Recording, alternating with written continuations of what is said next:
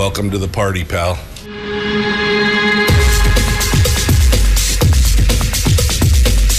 The Michael Duke Show. The greed and the entitlement is astounding to me.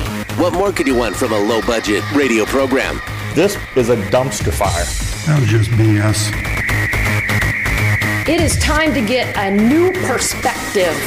We know just what you need, and we've got just the cure. Open wide and prepare for a steaming hot cup of freedom. I just don't fathom it. The Michael Duke Show, streaming live across the world. Oh, baby. It is pre-hump day, pre-turkey day. Pre-humpy turkey. It's that day of the week. There you're going to go. We're going to figure it out. The last day of the week for a lot of us working folks here, the blue collar or white collar working folks. But, you know, I know a lot of you got to work on Friday and everything, and I'm sorry, but it's Friday for me, so I'm feeling pretty good. Welcome to the program, and thanks for coming in and joining us. Broadcasting live around the world at michaeldukeshow.com, where you'll find the audio-only live stream and so much more. And, of course, broadcasting across the state on this, your favorite radio station and or translator. It is the Michael Duke Show.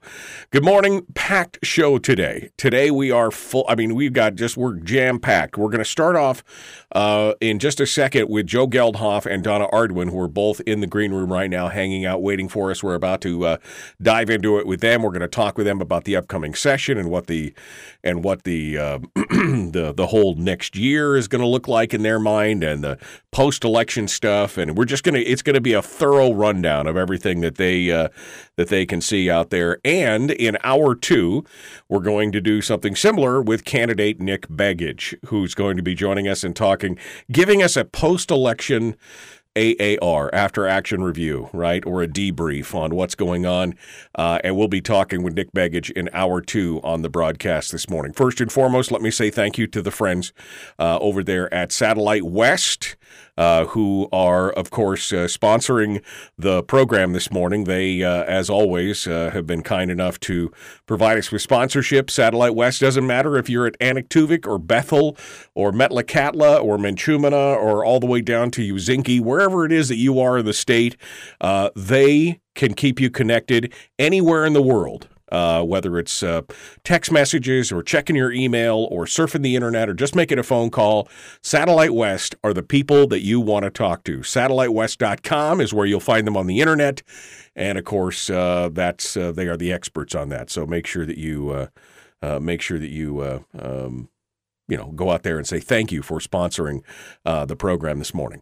All right, well, let's get things ready and dive into it. We've got Joe Geldhof joining us this morning, and Donna Arduin, who is, she's traveling, so we won't get any pictures of her, but we will get the audio from her.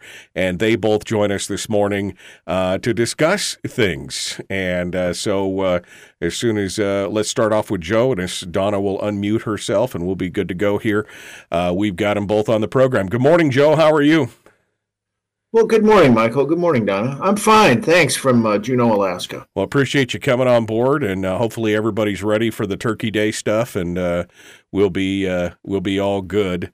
I know Donna's ready for Thanksgiving because traditionally the Detroit Lions play on there, and she and I have a shared Michigan background from way in the back. Oh, wow! So it's a day to what, you know, have Thanksgiving and watch the Lions lose, typically. Okay, let's not jinx it quite yet, but yeah, it'll be fine. Donna is, I see she's here, but she's accidentally muted herself. Donna, if you want to unmute yourself, and then we'll say hi to you as well. Donna Arduin should be joining us here in just a second as she says that. As she unmutes herself on that. Joe, let's start off with you as we wait for Donna here. We're going to we want to kind of go over everything that's happening in the, you know, in this last few weeks of the election, kind of the disappointment and not seeing what's going on, you know, with the choices that were made, with the whole ballot measure, with ConCon, with the upcoming session. Give me some of your surface level thoughts here as we take a look at this, and we'll get started. Well, I think one of the big issues here was how will our Alaska electorate turn out in the ranked choice voting format? And it appears that there was slightly less participation, and part of that's because it wasn't a presidential election year. But ranked choice voting, according to the proponents of ranked choice voting, was supposed to moderate the election of officials. That is, both the super liberals and the people who are maybe on the far right wing were supposed to disappear. And that seems to have happened in many cases. So just looking at the state house races, the races I most closely followed were up in Fairbanks, the race with Scott Kawasaki. A lot of us thought he was going to be really challenged and not return. He, in fact, ran a pretty good campaign. I particularly like Scott Kawasaki because he's a huge proponent of the permanent fund dividend. But Kawasaki won. That was a bellwether race, at least in my opinion. The other races that were interesting to me were whether or not Kelly Merrick would make the jump from the state house into the Alaska Senate. She did, and that was inconsistent with the Republican Party. And I'll disclose, I am a registered Republican and have been for a long time. Kelly Merrick was not the darling of the Republican Party. She made it. Interesting enough, Mike Shower, a good conservative in my estimation, and somebody who's a permanent fund dividend proponent, Mike Shower was savaged by some of the Republican establishment and made it. Bert Steadman down here in Juneau is not the darling of the Republican establishment. It's perceived as a rhino, I guess. But Bert Steadman came in with 69% of the vote. And the big question down in Southeast was, who are the 31% of the people who voted against Uncle Bert? Some other interesting races in would Matt Claman make the jump from the House, Democrat, into the Senate and beat Mia Costello? He did. I could natter on here, but what's really interesting is a lot of old-time dogs, including me, who have been observing the legislature for 20, 30, 40 years, believe that the Senate will be constituted according to a coalition. Odds are Gary Stevens, a moderate Republican, will be the presiding officer, and there'll be an allocation of chairmanships, chairs for R's and D's, and you'll probably end up with 13 people, including Democrats and Republicans, in the Senate. Still too hard to say what'll happen in the House, but it's possible there'll be another coalition. So what does that mean going forward? A lot of people on the far right are very disappointed. They're yipping and yapping about, well, these are all a bunch of rhinos, and we need to turf them out. Well, they didn't get turfed out, and there's probably going to be a coalition. Mike Dunleavy won actually fairly handily in the ranked choice voting, and that tells me Mike Dunleavy has learned a lot in 4 years. He was a credible campaigner. He had as a messenger, Mike Dunleavy did much better than a lot of people thought. He had an okay message, and he had adequate money, and Mike Dunleavy is going to win in the first round of the voting, which is going to take place later today. So, right. Well, I think I want to come back to the comment about ranked choice voting, how it was supposed to eliminate the left and the right, the far left and the far right.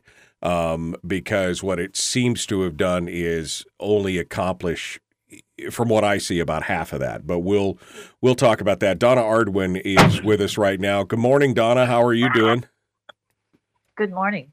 Thanks for coming on board. Appreciate you being part of it with us this morning. I know you're traveling, and I know that's difficult. Hopefully you're over the river and through the woods to grandmother's house. Are you headed for Thanksgiving travel? Yes, we are, but I pulled over actually, so hopefully I won't have too much background noise. Oh, okay. No, you sound great. I appreciate you coming on board. So, Donna, your thoughts here as you look at the kind of the post-election recap and everything else. What do you see? What are your thoughts on what took place on Election Day, and what we're predicting right now for the upcoming session? You're talking about for Alaska? Yeah, for Alaska specifically, yeah. Well, I didn't hear what Joe said, but I'm sure it was much more intuitive than what I might think looking from here in Michigan. It's a strange day to be doing this because I believe you're going to have results today, maybe tonight? Yes, 4 p.m. today. They're supposed to be doing the tabulation, apparently live in a live press conference. They're going to run the computer program that's going to do all the ranking after the fact. Well, I listened to Kathy Tilton on your show last week, and I was very encouraged by her optimism. And I have heard Senator Shelley Hughes talk about trying to get a Republican coalition or Republican majority together, but I don't know, have any insight into either of those things. What are you, as you look at the makeup though of some of the new people, from a budgetary standpoint, do you think this is going to be good for the state of Alaska budget, or is this going to be more difficult? Well, I think the only thing that would be good is if you had solid majorities. When I say that, it's the Duke's definition of conservative, right? Right. In both houses, which clearly isn't going to happen. So I think the more interesting thing, it's kind of interesting for me, it's easy for me to say sitting from here, but is to see if the governor will work with a Republican majority if there's one in one house as opposed to the other, because it might put him in an interesting position. Right. Joe, let's go back to you for a second here. Again, I just kind of the same question that I just asked Donna about kind of the forward fiscal situation. I mean, here we are. We're continuing to spend ever increasing amounts of money. We continue to have, we had a little bit of a spike there with the Ukraine-Russia dust up that, caused the oil prices to spike. It gave us some more money. In fact, one of the comments from one of the outgoing senators, we got more money than we know what to do with, kind of thing. But here we are today, just a handful of months later, and we're going to be facing a deficit again. And with the makeup of the crew that's going in there, it doesn't seem like there's a real appetite to reduce the size and scope of government. What are your thoughts on the on that as we move forward?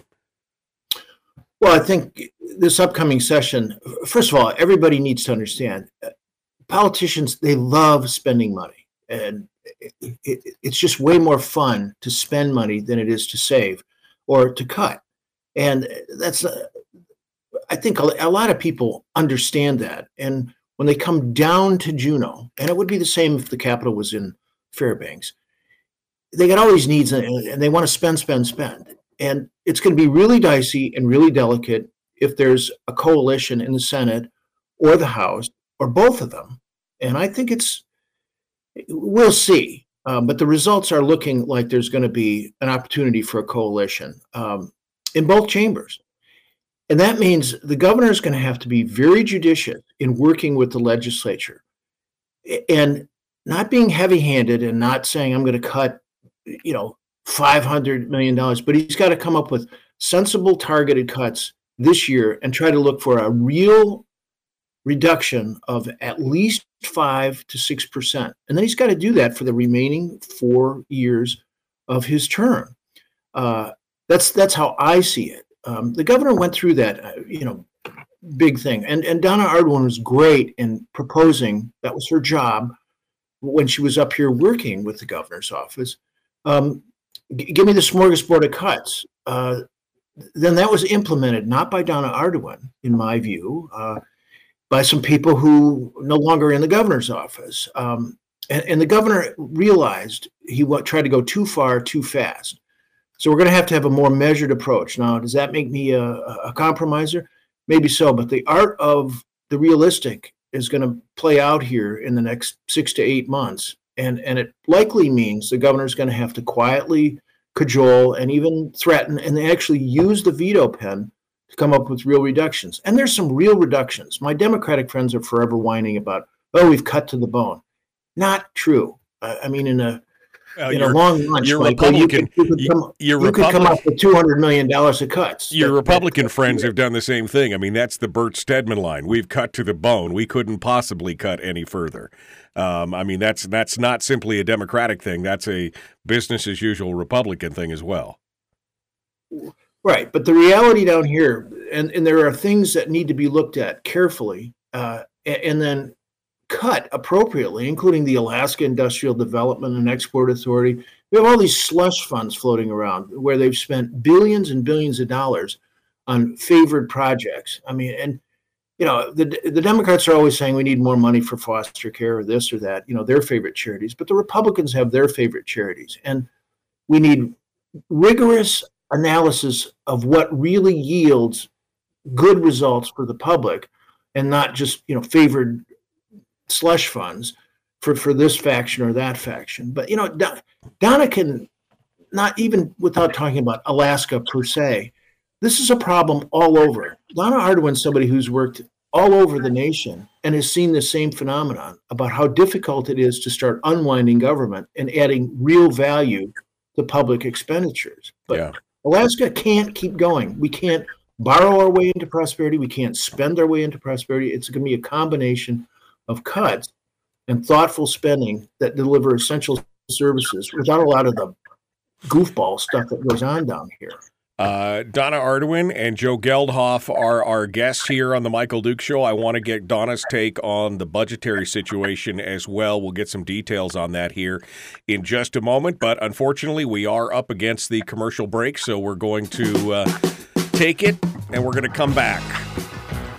We will be back with more here in just a moment. It is the Michael Duke Show, broadcasting live across the state of Alaska on this, your favorite radio station and FM translators, and around the world at michaeldukeshow.com. We continue with Joe Geldhof and Donna Arduin in just a moment.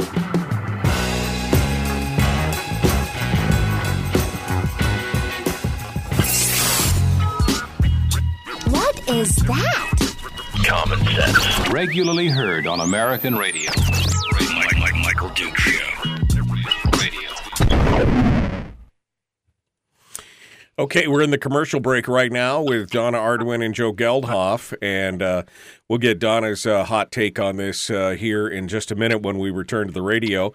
Let's make sure that she, Donna, you've been able to hear everything with Joe in the last round? I have. Okay, good. I just want to make sure that you're all good to go. Laura says, do you know, Michael, where what time we can watch the results? My understanding is that they're going to do it at 4 p.m. today, and it will be on a live broadcast, so I'm sure that probably KTUU will carry it. They'll probably have it on the State of Alaska's Facebook page, maybe the governor's office Facebook page.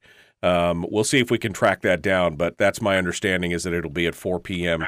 This afternoon, and they're going to do it live. They're going to push the button on the air live, so you can see all the tabulations come out and everything else. Joe, somebody asks, "What's on your hat?" They want to know what is the symbol on your hat. Somebody asked that.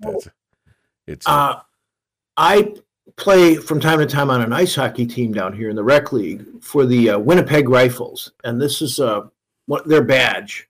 Oh, okay. And I wear the Winnipeg Rifles badge. They were a unit of the Canadian Army that fought in they were in Manitoba, South Africa.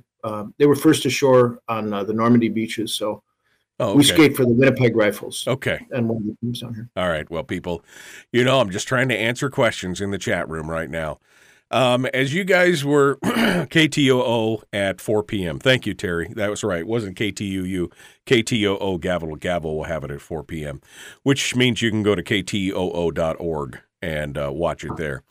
The initial reactions that a lot of people felt, and Joe, I want to go back to what you were saying with, you know, the intention of ranked choice voting was to try and cull the far right and the far left and just get kind of a more moderate stance. And while I feel my position is not that far right, I just want kind of more limited government and a smaller spend and a little more responsive, you know, responsiveness. I feel like that all the candidates that would be that way pretty much got the axe. While on the other hand, all the pro-government candidates, the Democrats and the Kelly Merricks of the world who are pro-government spend, they seem to get the nod the whole time. So it seems like it only half of the vision of this ranked choice voting thing came true, which was it carved out all the smaller spend conservatives and let everybody else run amok on the playing field. What are your thoughts? Well, I take your point on how you feel your candidates did, but, you know, politics comes down to, in my world, you know, messenger, message, and money. And, like, we'll use Kelly Merrick. People don't like her message, or they perceive her as that, but she, in fact, is a pretty good messenger, had, at least for that district, an adequate message and sufficient money. You know, you flip to some of the other things, other races that were in play and everything, people think money's too big of a deal, and money matters, but you need all three. And the real problem with my party, the Republican Party here, is bad recruitment. And like, they anointed Kelly Tshibaka, who appealed to a base. They turned their back on Lisa Murkowski, but Kelly Tshibaka wasn't a particularly great messenger. Her message was always muddied, at least in Alaska. And yes, Lisa Murkowski had plenty of money, more money than Kelly Tshibaka, but, you know, she has sufficient money to get her message. And friends in high places, $7 million for Mitch McConnell's Senate Leadership Fund. I mean, that was really about the money and appealing to the moderate Democrats. Right, but most of that money, you know, Mitch could have, and the boys could have taken that money out on a pallet and burned, you know, $6.8 million here. It was just wasted. I mean, you know, it went right to the recycling bin for all the flyers and everything. And, you know, you still got to have a message that resonates, and you got to have a messenger who can articulate that. Now, I'll give you a perfect example of somebody who got smoked in the money department, but was a better messenger with a good message a couple of years ago, was Donald Trump. I mean, Hillary Clinton was a terrible messenger, lousy message, and she had gobs of money. All right, the ding means we got to return to the radio, so we're about to jump back into it. We're going to start with Donna's comments on the budget, and we'll see what where we go from there. The Michael Duke Show, Common Sense Radio.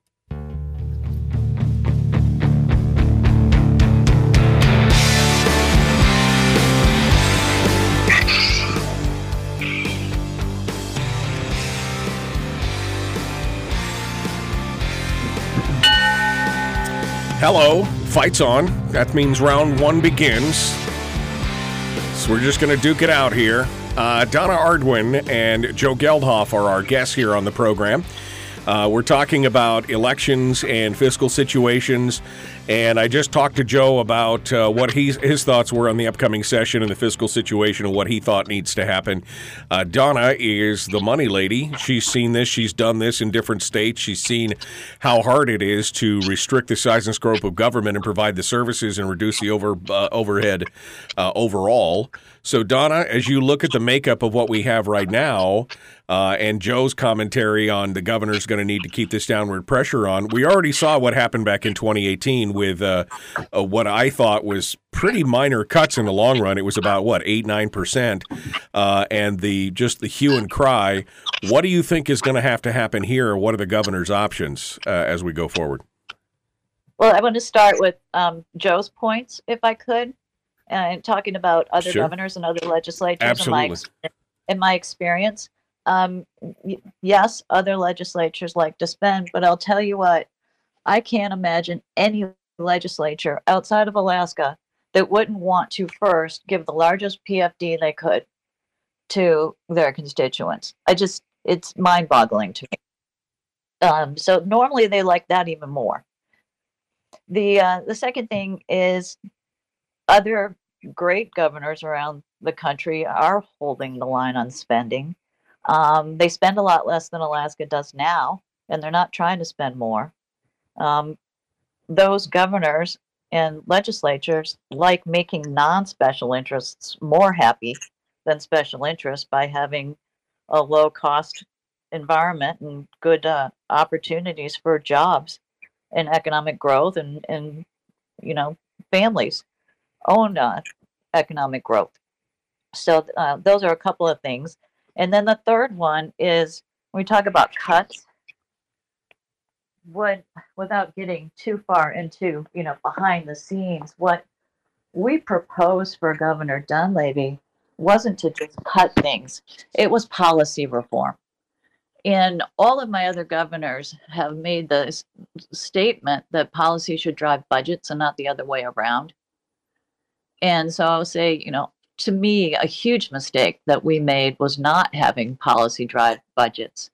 And there are plenty of great ideas in Juneau and around Alaska, and, you know, just borrowing from other states as how to fix your policies.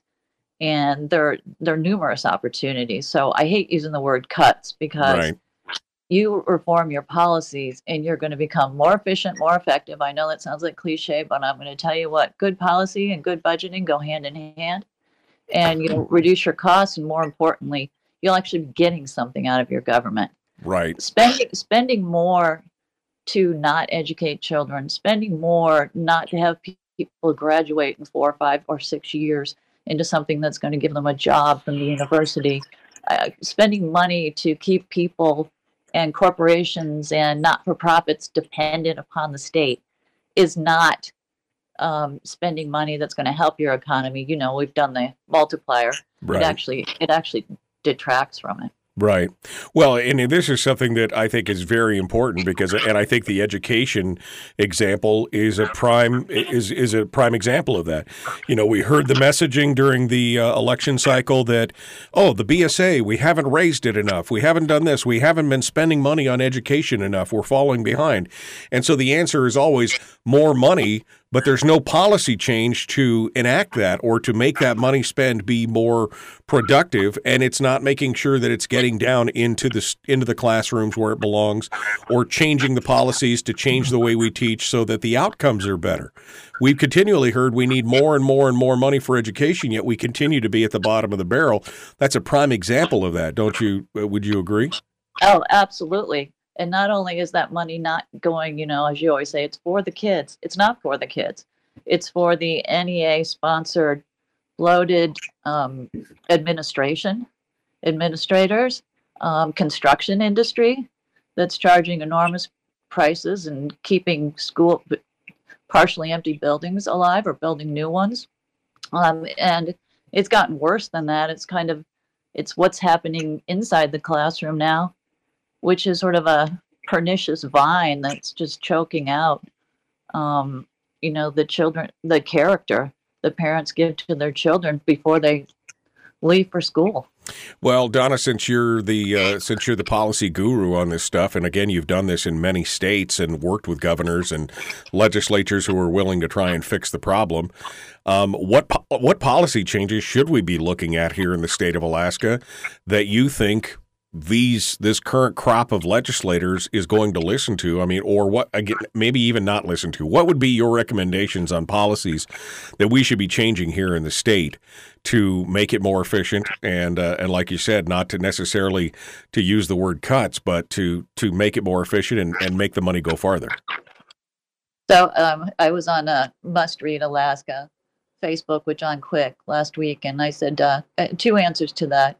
One was, you know, you don't need to come up with new ideas. There's so many great ones around the country. And the book that we wrote with American Legislative Exchange Council, ALEC, on grading the governors was really to help provide a roadmap to what states are doing right and what states are doing wrong. And just say, if you just change this, you know, these things, you can get on the right track. The second one was just simply do everything Florida does. Just do everything. That's it. Just follow Florida's policies, and that will solve most of the issues that you're having in the state. That's what you're saying. Yeah, Florida spends 1/4 of what Alaska spends on a per capita basis, and they have tremendous outcomes to their programs. Joe, as you look at this, I know that you're not necessarily the money guy in this regard, but what other, I mean, agreements with that, any addendums, any other policies that you think could change that would make things better? Well, I could not agree more that policy should drive budgetary considerations. And just to put a little bit of flesh on those bare bones, look at the Department of Commerce and Economic Development. I mean, we have all these regulated industries. You know, you want to cut somebody's fingernails or, you know, put fingernail polish on them, you got to have a license. You want to sell real estate, you got to have a license. You want to be a lawyer, you got to have a license, although they do that through the court system.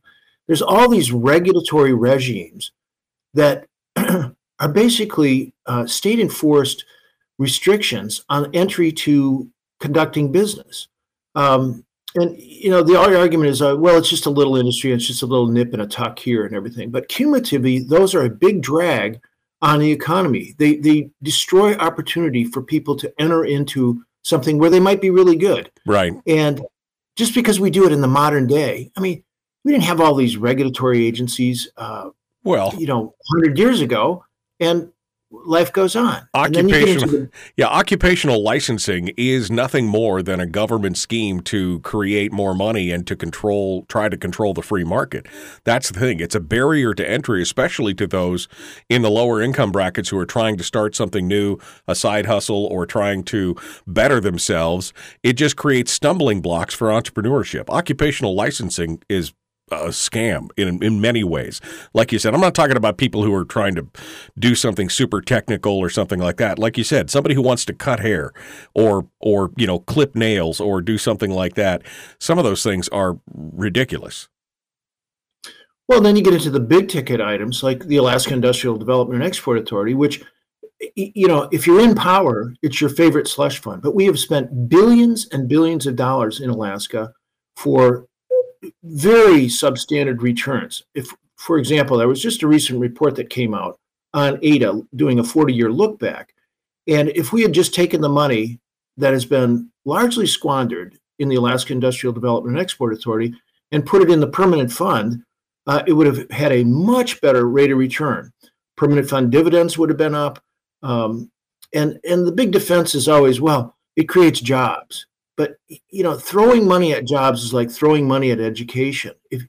It's just waste of money in large part, and the opportunity costs that come with blowing money on substandard projects or inferior education is money you can never recoup. It doesn't add to your societal well-being, and it just favors a narrow slice of people.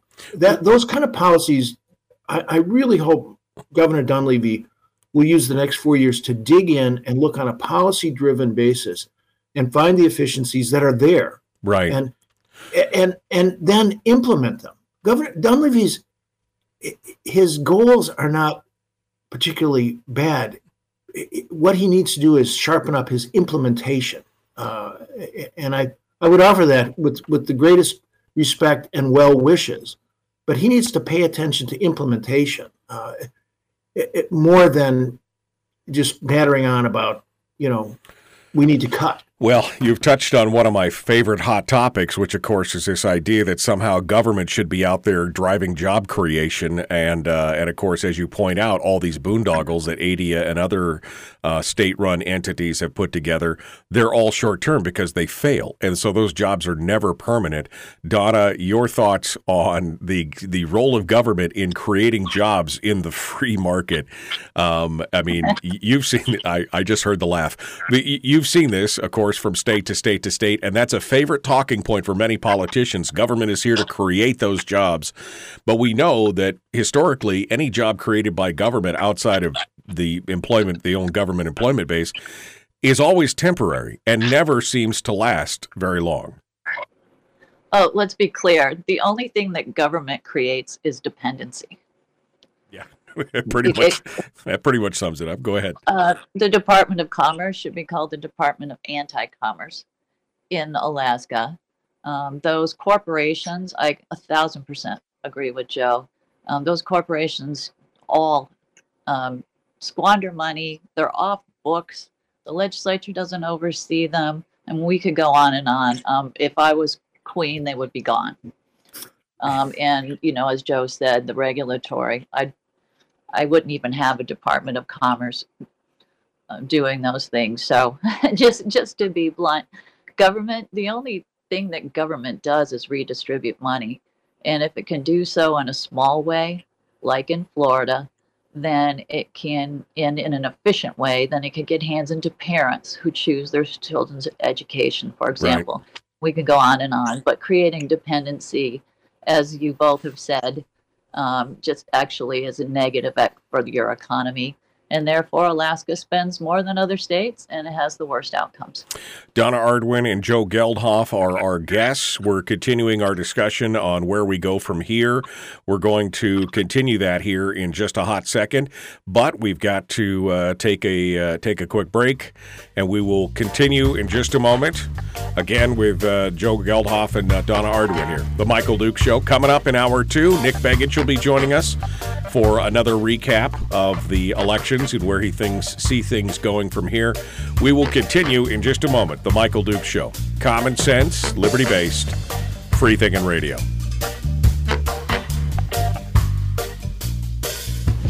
If you missed the show, you can listen to it on your time with Dukes on Demand. Oh, and it's free. Like America used to be. Streaming live every weekday morning on Facebook Live and MichaelDukesShow.com.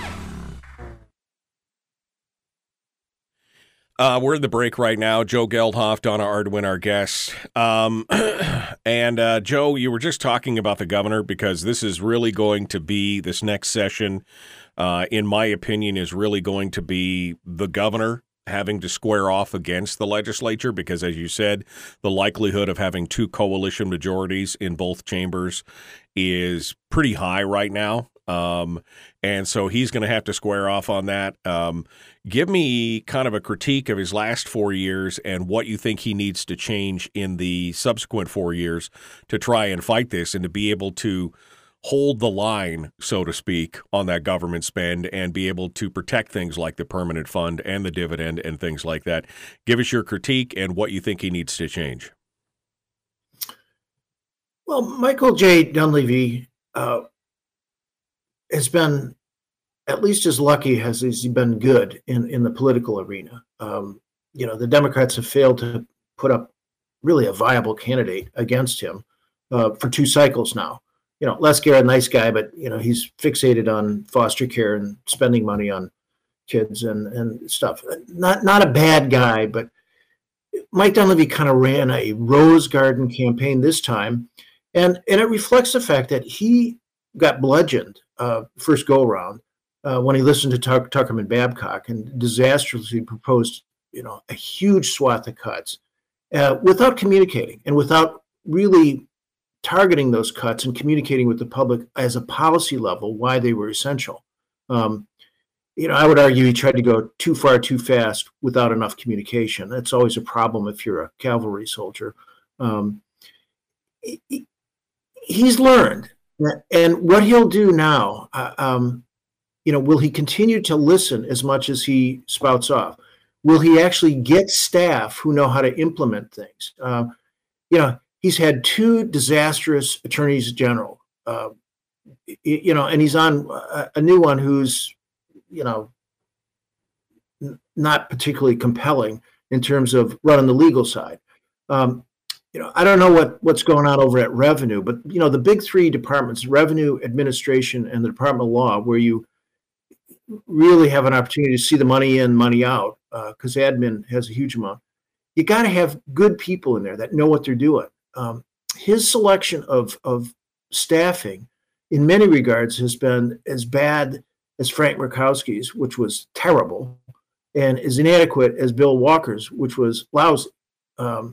We'll see if he can buck that up. He's finally got a Department of Natural Resources commissioner who seems to know what he's about and can get stuff done. The relations with the legislature is going to be very dicey, and he's got to be equal parts firm hand and charming. And I don't know Michael Dunleavy well enough to see whether he's got the ability to both schmooze and kind of threaten people in a congenial way. And there's all kinds of techniques I've watched governors in the past use, but we'll see. Right. One thing else about Dunleavy, he has a learning curve. He's not a flatline guy. But we'll see what he's really made of, because he's got 4 years to do really a reduction in government spending. And he's got to have, like in real terms, about with inflation, all he has to do is about 5% a year without inflating it. And you've got an effective 10% cut for 4 years. That's a 40% cut. Right. But it's got to be driven by policy. Well, and I don't know that he's up to that. I think you hit the nail on the head specifically when you were talking about the communication. I think that's one thing this governor has failed at from day one is communicating not only with the legislature but with the public of what he's starting, what he needs to do, and what he's trying to do, and the policy changes. Donna, your thoughts on this real quick here? We got about 2 minutes. Yeah, so to Joe's point about the reductions over time, the bigger picture is that the governor is leaving himself with the same type of deficit that he had when he inherited from Walker. So there's really not an option other than to make reductions. And I don't disagree with Joe over time. The reason that we were such terrible, well, one of the main reasons, in my opinion, we were such terrible communicators is because we didn't attach the policy changes to the budget. And it's a lot easier to communicate to people when you're reforming things and improving them than, as we said before, just using the dreaded, cut word. Right. I will say that in our defense, the governor did have a few good appointments. in addition to myself, Bruce Tangeman at Department of Revenue, Kelly Tshibaka at Administration, which, as Joe points out, those are our very, very important agencies. So I just kind of got a chuckle, but I wanted to give a shout out to Bruce and Kelly. So they were terrific. Yeah, no, and I agree, and I'd really like to know. Maybe we can get into this in the next segment. We keep coming back to this thing of policy. I want to break that down for people so they understand when you say policy, what do we mean? And those policy changes and some for instances. And I think we'll dive into that here in just a second. So Donna, you and Joe hold the line. We're about to Bing, rejoin, and do our thing. So let's get to it. The Michael Duke Show, common sense, liberty-based, free-thinking radio. Like and share the show. Hit subscribe, ring the bell. Let's do it.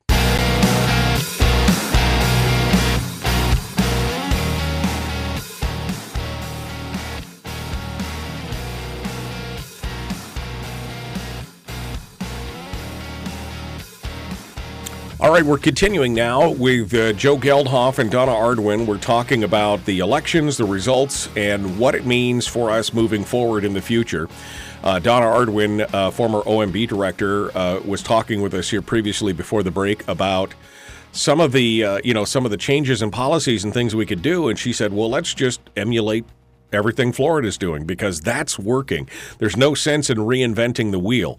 And so, Donna, as we continue to talk about this idea that policy should drive the budget and not the other way around, and using Florida as an example, so that people understand that we're just not talking about high-level cliched words like policy, what does that mean? Give us some for instances and some examples out of Florida that we could emulate here in the state of Alaska to help drive our policy and our budgets properly. Yes, I'll talk about things other than education for a minute. You mentioned, or I think Joe mentioned, foster care during the break. And it's tough in all states. What we did in Florida was instead of trying to drive the policy from the top down, we gave everyone, of course, we have counties. You don't have all incorporated boroughs, but just tell you what we did in Florida. Every one of them, the opportunity to determine how to run their own system. And gave them a flat rate contract instead of telling them, for example, and everything's about incentives. By the way, every policy is about incentives. If you're incentivizing the wrong things, you're going to get the wrong things. You have to flip them upside down. So instead of incentivizing having kids in out-of-home care, which is what happens if you pay them by the amount of kids that are in out-of-home care, right? We gave every county a flat rate contract and said you figure out how to do it. Miami-Dade had half of the out-of-home care population in the state of Florida. After I left Governor Bush to go to start my consulting firm, I joined the board of the not-for-profit that said that Miami-Dade decided you're going to run the contract for foster care. For a flat rate over 7 years while I sat on the board, not asking for one more dime from the state, we cut this out-of-home care population in half. We spent the money instead of on keeping kids in out-of-home care because that's how you get paid. We spent the money on prevention and adoptions. So that's just one. It sounds simple, but it's a terrible, terrible thing. for kids who are in that situation to face. Right. We got rid of the definition of, kids that weren't adoptable. So anyway, there's so much that can be done. Medicaid is sort of a more bureaucratic thing to talk about, other than in Florida, it's the smallest agency because it's contracted out. You do eligibility determination. You find out if people are actually supposed to be on. You limit the amount of services they have, and you make sure that they're audited. None of those things are happening in Alaska. Right. Well, you mentioned something that I think is almost a dirty word in government, and that is incentivizing efficiency. I mean, I've talked about it for years that we should have some kind of incentivizing of the different agencies to perform and produce the best product possible for the least amount of money, and to incentivize them to do so with bonuses and other things. And people just look shocked at me like, well, we can't do that. These are government employees. Well, yeah, but if they are incentivized to do a better job and get a little bonus at the end, because they deliver the same or better services for less money, that would make sense. I know other states have embraced that. Why can't we, Donna? Can I give you one more example? Sure. Governor Dunleavy, when he was doing vetoes the first round, he said, if I veto this much out of Medicaid, is the agency going to be able to live with it? And I said, that depends on what they think they're supposed to be doing. What do they believe their outcomes that they're driving toward? I believe right now, they think their outcomes are supposed to be serving as many people as possible, getting as many people on state health care and as possible. And I'm not criticizing them for that, but that's going to cost a lot of money. If their outcome was how to get people off of dependency, then you could spend a lot less money. Joe, your thoughts here on this, specifically on the idea that, creating efficiencies is in part due to self-interest in some of these agencies in places like Florida and other things, by incentivizing these employees or by contracting it out, as Donna was just talking about, out to other private sector things with a flat rate. I mean, that's something we could do in Alaska. But again, I think it goes back to your point of them saying, oh, we're creating jobs. We couldn't do that. I mean, give me your thoughts on this. Well, we in Alaska, and Donna has great experience up here.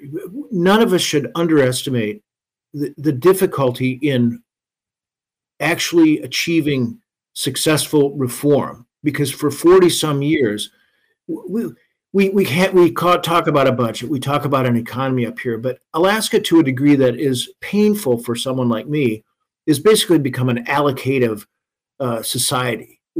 We spend all the time talking about the budget, and we give a little nod to policy, but mostly it's a divvy up the loot situation. And if there's a lot of loot, we divvy it up, and it's easier.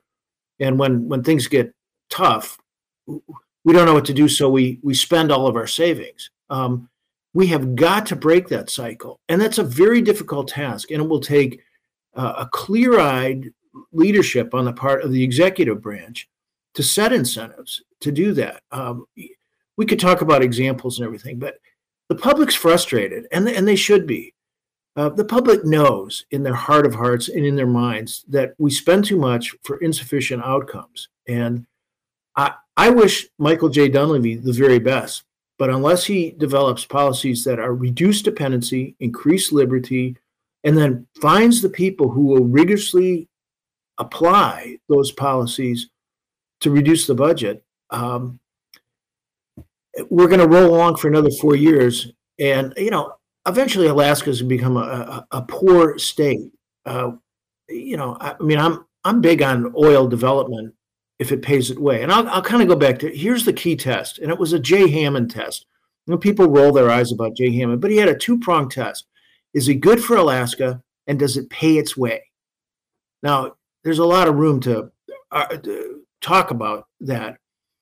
But we never seem to get the second part of Jay Hammond's test. Does it pay its own way? Right. That's a simple test, and it's one that most politicians, they forget about. They just, somebody walks in and says, oh, let's build a road to Ambler.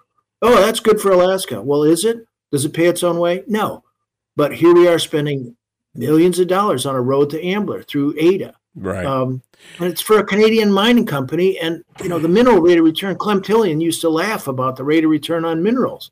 Right. The severance. Yeah, that's a whole show in and of itself. We're down to the last 3 minutes here, so we're going to start off with final thoughts. Joe, we'll actually start with you.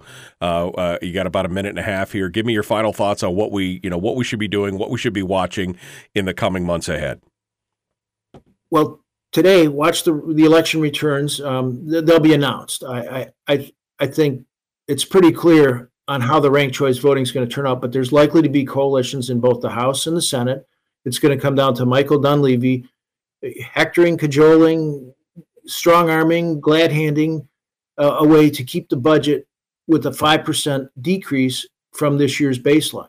And then he needs to do that for 3 consecutive years to get some meaningful downward movement. And it should be policy-driven. But it's a new legislature and a lot of new people, and there'll be a lot of chaos. But the citizens of Alaska need to keep saying, we can't spend our way into prosperity. We can't borrow our way. We need to have targeted cuts.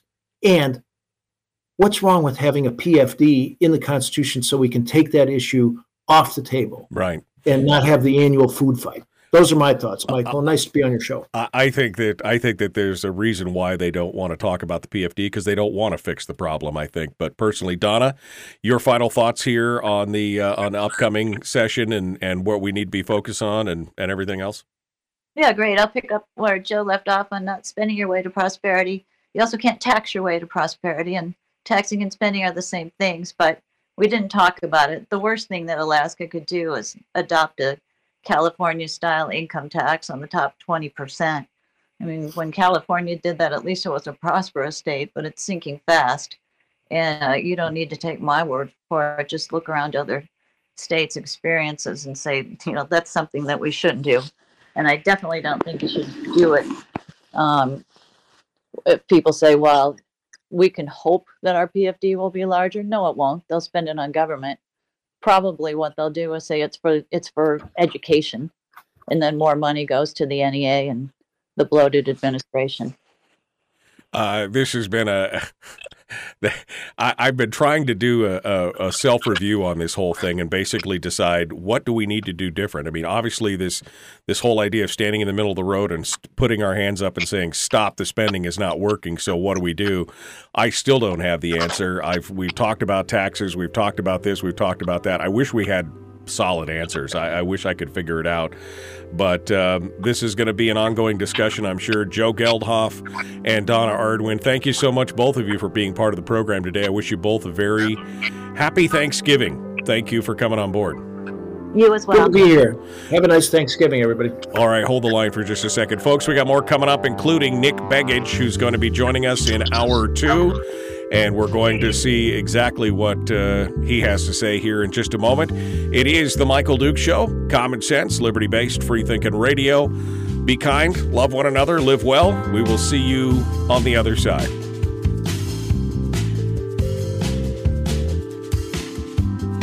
One final question here for Joe Geldhof and Donna Arduin. I have been throwing the idea around here that what we need to be looking at is a broad-based flat tax, change our stance 100%, because I've been against any kind of taxes, but the only way that we seem to be able to get the people engaged is when they're actually feeling it in the pocketbook. And they've been so tax adverse in this state, basically saying we shouldn't have any taxes. The government can do anything it wants as long as it doesn't institute any taxes.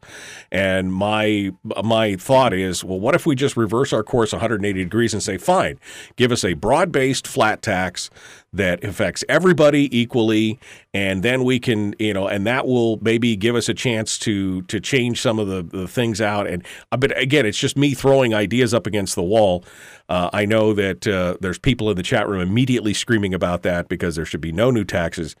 Donna, your thoughts on this quickly, and then I'll get Joe's before I let you go. Well, I think I've been clear about my position on income taxes, and we could talk about them for hours, but there's tremendous amount of data that shows that it's always going to be a detriment to the economy. An income tax shouldn't be used to pay for the PFD, as I said. The earnings reserve fund pays for the PFD. An income tax would only grow government. You don't need to grow your government in Alaska. And Joe, your thoughts on this as well. Well, I'm a tax of all the things that need to be addressed as part of a fiscal plan, so to speak. Taxes should be the last thing on the agenda. And the first thing, in my view, is solve the PFD problem. I won't spin out a specific formula, but if you put the formula as a mandatory payment in the Constitution, it does two things. It takes the fight about where you come up with the money for the PFD off the table. It provides certainty. And secondly, it's a de facto spending cap, because when you allocate constitutionally a permanent fund dividend, it means less money for government. And that is, in practice, going to require real scrutiny of what we're spending money on. And we'll probably limit it. If you do those two things, and then there's a consensus that you need taxes, maybe you should look at a flat tax. But it should be the last thing you look at, the last thing you address, not the first thing. And, you know, the people who like big government, it's always the first thing. And I'm a modest government guy and maximize liberty and opportunity, and taxes don't do that. And I pay them. My business pays them. You know, we pay income tax around here. We pay sales tax. Right. But don't feed the beast. We are already a bloated bureaucracy with excess government around here, and it goes against what Alaska is all about. Yeah. Michael? Donna, go ahead. Go ahead, Donna. I'm sorry. I didn't mean to interrupt. No, go ahead. Okay, you were going to add. The other thing is this argument about about skin in the game. Yes.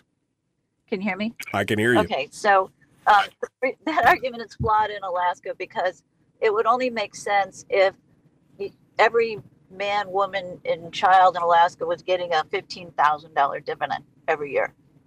Yeah. You know, if all of the money from oil, as Milton Friedman said, give it to the people.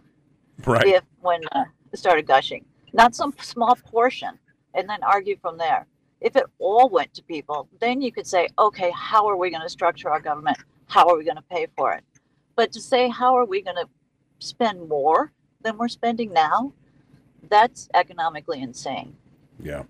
Well, I've advocated for that for many years. Give people all the money that comes in and then tax them. And, of course, you'd see pitchforks and torches all the way down to Juneau if you did that, because then they would be like, wait, what are we spending it on?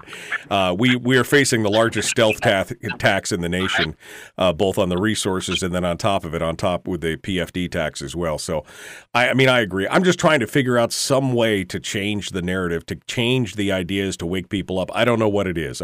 We're going to explore them all. Donna, thank you so much for taking time out. I know you had to stop your drive, and I apologize. I appreciate you coming on board. Joe, as you as well, thank you for coming out and joining us today. Pleasure. Good show. Thank you. Thank you, Donna. I appreciate you as well. And I think Donna has popped off there. All right. Well, thank you so much for that. I see that Nick Begich is in the green room, hanging out with us, getting ready to jump on board. Let's test it with him to see where he's at this morning. Good morning, Nick. How are you doing this morning? Doing well. How are you doing, Michael? We're doing good. We're ready to dive into hour two here and get your hot take on it. So today's decision day, right? And we're all hoping for a Christmas miracle, but we know how that goes, unfortunately. So we're looking forward to talking with you, and hopefully you have some good news and some good ideas, and we can have a good discussion about this. As long as you're ready, we're going to dive into this. All right, let's go. Okay, we're going to put Nick Begich back in the green room for the moment, and we will continue. This is it. Okay, let me just check to see if there's any comments here that are worth the salt. They obviously fired Donna because she's much smarter than the gubernatorial team. This is true. I think that is true. I think that she obviously was getting the job done and making way too much sense, hence the reason why they clipped her wings and fired her. I think that is it. I'm just going through some of the other comments here to see much of it, most of it in agreement with what Donna and Joe were saying. And so this is was a good discussion, and we'll try and have Donna back on here in the near future as we get closer. Maybe after the governor's budget comes out, she can come in and give us a little bit of a rundown. And by the way, that's only 20 days away. 20 days away, the governor's budget is going to have to come out, and we'll see what happens there. All right, Nick Begich is our guest, The Michael Duke Show, Common Sense, liberty-based, free-thinking radio. We're going to kick things off. Here we go. Hour two is right now. Make sure you like and share, like and follow, ring the bell on you, do all the YouTube-y things and everything else. Let's get it going on. Here we go.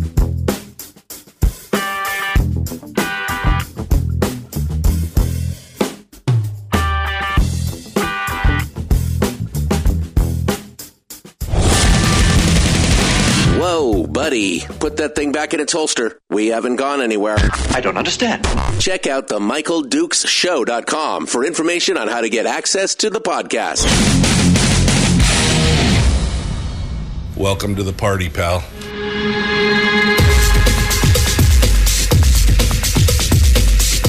The Michael Duke Show. The greed and the entitlement is astounding to me. What more could you want from a low-budget radio program? This is a dumpster fire. That was just BS. It is time to get a new perspective. We know just what you need, and we've got just the cure. Open wide and prepare for a steaming hot cup of freedom. I just don't fathom it. The Michael Dukes Show, streaming live across the world. Yep, across the world on the interwebs at MichaelDukesShow.com. And, of course, that's where you'll find the audio-only live stream, links to our podcasts, and, of course, social media links to all the simulcast live streams as we broadcast the show not only on terrestrial radio, on your favorite radio station and or FM translator, but across the face of the internet on Facebook, YouTube, and Twitch. Hour two of the big radio broadcast today. Happy pre-turkey day. This is where hopefully you guys have all got your turkeys in your sinks this morning, getting them all thawed out because, you know, you don't want to wait till tonight and then find out that it's frozen in the morning. Ask me how I know. All right. I'm just saying you need to go ahead and make sure that it's in a cool water bath this morning before you go to work. Do it. Don't forget. So Turkey Day coming up tomorrow. Great long weekend. We'll be gone until Monday, just FYI, again, and returning hopefully from a brand new, I'm redoing the studio over the weekend, so hopefully we'll have a bunch of new stuff here that we can play around with and have a good time with on Monday. But today, our final segment, our final hour of the program, we're going to be joined by Nick Begich, candidate for U.S. Congress, who joins us this morning for what we like to call an AAR, an after-action review, a debriefing on what happened at the election. Today, of course, at 4 p.m., they're going to run the tabulation, the ranked choice voting formula. They're going to video. They're going to turn the cameras on and push the button and watch the computer do all the work. And while we're hoping for a Christmas miracle, we know that the odds are that many of our candidates, including Nick and Kelly and some of these other ones, are on the precipice of getting cut to the curb. And not making it, and so we want to get some insight into what they're thinking and where we go from here. So Nick Begich joins us this morning on the program, and let's pull him out of the green room and say good morning to him. Good morning, sir. How is? Hey, good morning. How are you doing this morning? I'm doing well. Boy, it's been a long year plus of campaigning. Yeah, exactly. And it's an amazing process, real privilege to do it when you have an opportunity to travel the state like I had and meet so many people from different walks of life, different areas, different industries. You gain a true perspective on the sort of long-term potential for the state and what we're really sitting on up here. And it's amazing. It really is truly amazing how much potential Alaska has, but we've got a lot of work to do. Yeah. And one of the top of the list is to get the government out of the way and let people get to work. Nick, let's talk a little bit here about the, as you said, you've been running for well over a year. You've been trying to take this. You're not the Johnny Come Lately who popped in after the death of Don Young. And so this has been a long and arduous battle, and now we've seen the results of how ranked choice voting is working and everything else. Give me your thoughts, your just kind of your initial gut reaction thoughts here from what's come out over the last few days as they continue to tabulate the votes. Tell me what your thoughts are in this and the ranked choice voting system as we see it. Yeah, not really surprised. I mean, I think what we're seeing right now in terms of the vote totals kind of tracks with polling data that we'd seen internally and externally over the last few weeks. You know, when you talk about ranked choice voting, you know, I'm not one who was a supporter of ranked choice voting. In fact, I mentioned previously on your show a few weeks ago that I was actually on the board of the Alaska Policy Forum, and we were working against the ranked choice component of the ballot measure that was in place, educating people on how complicated this was going to be in practice. I think on the surface, it looks like it makes sense to a lot of people, but when you start to factor in things like ballot exhaustion, the number of candidates that can come in, the way it can be gamed by one side of the aisle or the other side, then you start to understand that there really are some problems with this system in practice. I think one of the things that we saw in my race in particular is, when Al Gross got out of the race, it allowed Mary Peltola to not really have to run her primary in many respects. Under this system of ranked choice voting, in other jurisdictions, they call it instant runoff. And you basically, in theory, would have two people left of center, two people right of center, and they run their primaries at the same time that they're running their general elections. But if one of those people drops out, like Al Gross dropped out in the special election, there's nobody left of center right to Mary Peltola that she's got to compete with.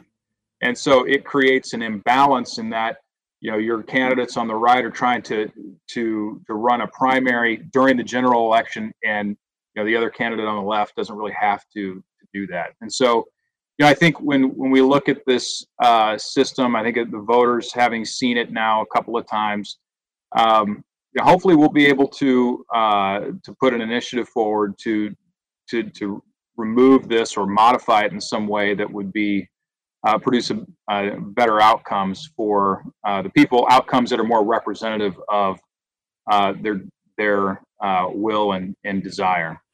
I think it's interesting that you talk about the ranked choice voting basically making the primary and the general happen at the same time, because I think one of my complaints, and I ranked you, you were at the top of my pick for the Republican ticket for sure.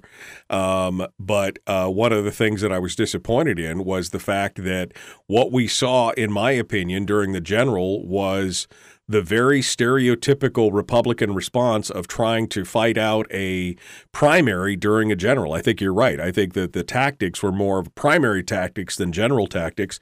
And what I mean by that is your campaign and the Palin campaign went after each other, hammer and tong, and again, that's a primary tactic that needs to happen during the primary so that one candidate comes out victorious on that, and then they face off against the opposition. Instead, it took place during the general. Up until the last couple weeks, both of your campaigns were basically, her campaign really never changed, but your campaign changed a little bit in the last couple, 3 weeks, but you weren't really taking the Democratic candidate to task. You were going after each other, and I think that was a major mistake. In hindsight, looking back at that, would you do anything differently? Would you instead of attacking Palin, would you instead have focused all your energy on showing the differences between you and Mary Peltola? Well, I we did do that. I would say in the last couple of months, we were really focused on the contrast between my policy positions and Mary Peltola's policy positions. The challenge was it was really difficult there at the end to get a message through the noise, right? So we had a very expensive statewide Senate race, we had the governor's race, and we had our race. And in my race, we had Mary Peltola out there with, including IE money, maybe $7 million, $8 million. And that all of that noise sort of drowned out the message. So by the time our campaign had an opportunity to really highlight the contrast with Mary Peltola, it was difficult to create enough volume, if you will. So I think you're right, though. I mean, I think it really did boil down to, you know, a battle on the right and not really a battle on the left, because again, there was no one on the left for Mary Peltola to battle. Right. And you know, I think that just highlights again some of the imbalance that can be created under a ranked choice voting system as we have it. It can be gamed. I mean, we look forward to 2024 and start thinking about, okay, well, you know, how does that potentially change? I can't see the Democrats running a compelling, strong candidate against Mary Peltola. So here again, I don't expect to see anyone on her left challenging her liberal policy positions. Well, and so again, that comes back to the question of, I mean, should there have been a change of strategy in the very beginning? I mean, quite honestly, the tearing of candidates, especially amongst the same party members, should take place in a primary. And then it should, I mean, you know, on the other side, once you hit that general window, that should be the focus, right? I mean, instead, the focus should be on the opposite side of the fence instead of eating our own. I mean, would you agree? Well, I agree. I you know, and you know, I think what made this a little bit different was that we had two elections in one cycle. You know, we had the special right. election, then we had the regular election, and so you know, we pivoted, went to in our regular general to Mary Peltola, and to your point, you know, we didn't see the Palin campaign do that at all. You know, they never took a shot at Mary Peltola, never attempted to contrast policies there. It was a lot of kumbaya. You know, yeah, exactly. A lot of kumbaya. And, you know, I don't think that helped our case on the conservative side of the aisle to draw the contrast. I think, you know, that Ms. Palin's campaign could have done more to highlight contrast because there's a big difference between certainly what I believe and what Mary Peltola believes. Yeah. And for people who are really watching the campaign, they would have seen that. Yeah. Well, and I think those of us that really, again, dug into it, we understood that. But it's unfortunately, it's not the super voters that you have to worry about. It's the middle of the road, you know, kind of low information voters and people who are just kind of understanding what's going on, or people who take all their information off the advertising instead of doing any research on their own. And unfortunately, the perception is that you guys were just scratching the hell out of each other, and Mary was over in the corner stroking her chin going, yes, yes, yes, please continue. And that's unfortunate. And we're going to have to get smarter about how we may not like ranked choice voting. I know that there's efforts underway to repeal it. Whether or not that actually happens, it's not going to happen in the next 2 years if it's a citizens' initiative to repeal it. So it's going to take some time. So we're going to have to learn to play by the system, even though we don't like it. We're going to have to learn how to do it. It's the rules of the game. If you want to win the game, you're going to have to play by the rules. So we're going to have to change how we do things. I mean, you were talking about next cycles already and the next election cycle. You're going to have to change the way you do things, right? Yeah, I think so. I think you know, for voters out there that are saying, "Hey, look, I don't like the system, so I'm only going to rank one person." That is so self-defeating, because unless you believe that the remaining candidates are equivalent to one another, you really have to rank as long as we have the system that we have. And again, I'm not a supporter of it, but while it's here, we have to use it. And ballot exhaustion is a real problem. That is a real problem. You know, for those who aren't familiar with the term ballot exhaustion, that's when somebody does not rank more than one or maybe more than two candidates. When you stop ranking in the system, your ballot potentially will stop counting if your first place choice or maybe your second place choice doesn't make it into the final two folks. And so, you know, we've got to get smarter on that. You know, it's just part of the process as we work through this. There are a number of other alternatives for tabulation under ranked choice voting. I've heard several different ideas advanced in terms of how to modify this, or how to repeal it, or how to sell a repeal to the public. I think there's so much conversation happening, at least on the right side of the aisle, around this. I know there's probably 3 or 4 different groups that are taking a look at putting forward measures to repeal or modify the system. Yeah. I will give you kudos. You at least were not advocating for bullet voting, which I know is a big problem, especially early on in the Palin campaign, was that they were advocating for a simple one and done, which, again, you may not like the system, but you got to work within it. And we've got to, you know, we've got to really take the bull by the horns on that and do that. And so kudos to you for standing with the rank the red theorem from the very, very beginning. Nick Begich is our guest, candidate for U.S. Congress. We're going to talk with him here in just a second about, today's tabulation, what his thoughts are on that and where he goes from here. We're going to continue in just a moment. Don't go anywhere.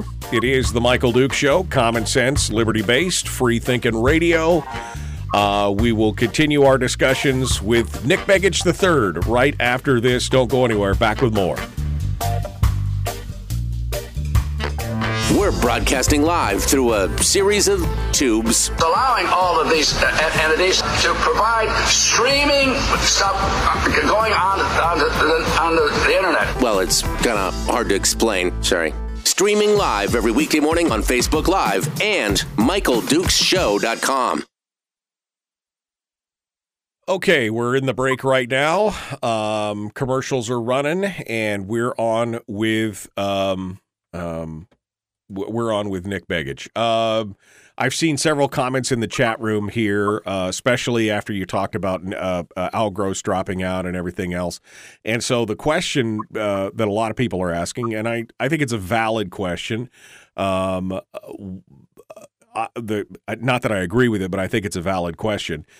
People are asking, when you saw Al Gross drop out, why didn't you consider dropping out at that point, with Palin having the name recognition and everything else and all that? So I just want to give you a chance to respond to that. Yeah, it's an important question. And it's a perfectly reasonable question, too, for people to ask. The challenge was we had access to data, and there was data available to the public from pollsters as well that showed that my getting out of the race was not going to change the outcome. If Sarah Palin were heads up with Mary Peltola, she would lose. We knew that going into the special general election. We knew that in the regular election. And I think when the results come out later today, you're going to see that Sarah Palin will lose by even more than she lost previously. And this is another challenge with ranked choice voting, is if you have a candidate that is a very appealing candidate to a subgroup, but that same candidate can't appeal to the center, they'll never get to 50% plus one vote necessary in order to win under ranked choice voting. So the reality was Sarah Palin was never going to be able to win this race. The data showed it. It's not my opinion, it's fact. And I think we're going to see that here later today to an even greater extent. And so in your mind, should Palin have been the one to drop out at that, in that case? I mean, looking at those numbers and looking at the hard facts and everything else, should she have been the bigger person and stood up and said, well, we got to find, numerically you're the candidate that can beat her? Should that have been the case? Well, it depends on what you think Sarah Palin's motives for being in the race in the first place are. If Sarah Palin's objective in the race was to ensure that a Republican were elected to our sole House seat, yes. If you believe that Sarah Palin was in this race for other reasons, then her behavior makes perfect sense. And I'm not quite sure any of us can crawl into the mind of Sarah Palin and try to figure out what she's thinking, how she thinks it. She's sort of an enigma in many respects, hasn't really been a part of the Alaska political scene for 10 plus years, and popped out of the woodwork and decided to throw her hat in the ring. And nobody really knows why for sure, right? But if she wanted to see a Republican in the seat, she should have gotten out of the way and allowed that to happen. I look at the data. I'm a data guy. I have a master's degree in information technology and decision sciences. This is something that I understand. For Sarah, she was quoted on the campaign as saying polls are for strippers. So we got very different perspectives on right. The relevancy of data in this case. Yeah. Nick Begich is our guest, candidate for Congress. You know, there's a lot of contention out there. There's a lot of, like you said, there's a lot of camps. And I know some people don't want to hear a word against Sarah Palin, and others, of course, question your efficacy as a conservative because, of course, your family name and everything else. I definitely chose you over Palin for a variety of reasons. One, I believe that you're in it for the right reason, and I believe your conservative credentials. And for her, she just did not convince me that she was not in this for any other reason other than to raise the visibility of Sarah Palin in the eyes of people and in the eyes of the world. And that's, you know, it's unfortunate, but that's just, I think that's a lot of people's take on the other side. So we'll see where it lays out today. I mean, we are essentially 5-6 hours, 8 hours away from knowing exactly what's going to come down. We're going to find out here, though, when that happens at 4 o'clock this afternoon. Nick Begich is our guest, candidate for Congress. We're going to talk a little bit about the election and where it leaves us, and then what Nick's plan is moving forward from here. The Michael Duke Show, Common Sense Radio. Here we go.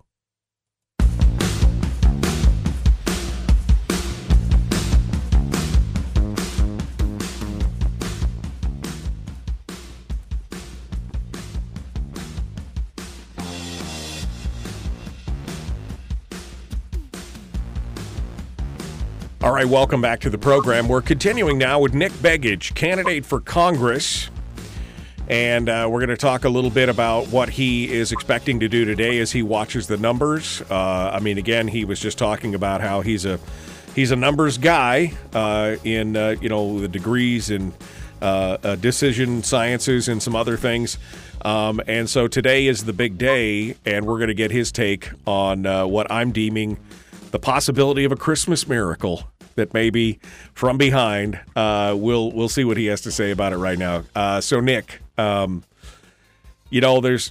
voted for you number 2, right? I mean, I'm a libertarian, so I voted for Chris Bly, the libertarian. So my vote's going to slide on over to you this afternoon. Are there enough, in your opinion, votes to make a difference? Could this thing be upended? Did your voters vote for Rank the Red and vote for Sarah second or third? I mean, what are you seeing here in today's count that's coming out at 4 o'clock this afternoon? Yeah, that's an interesting it's an interesting breakdown. So when you look at the people that chose, there's kind of two camps, right?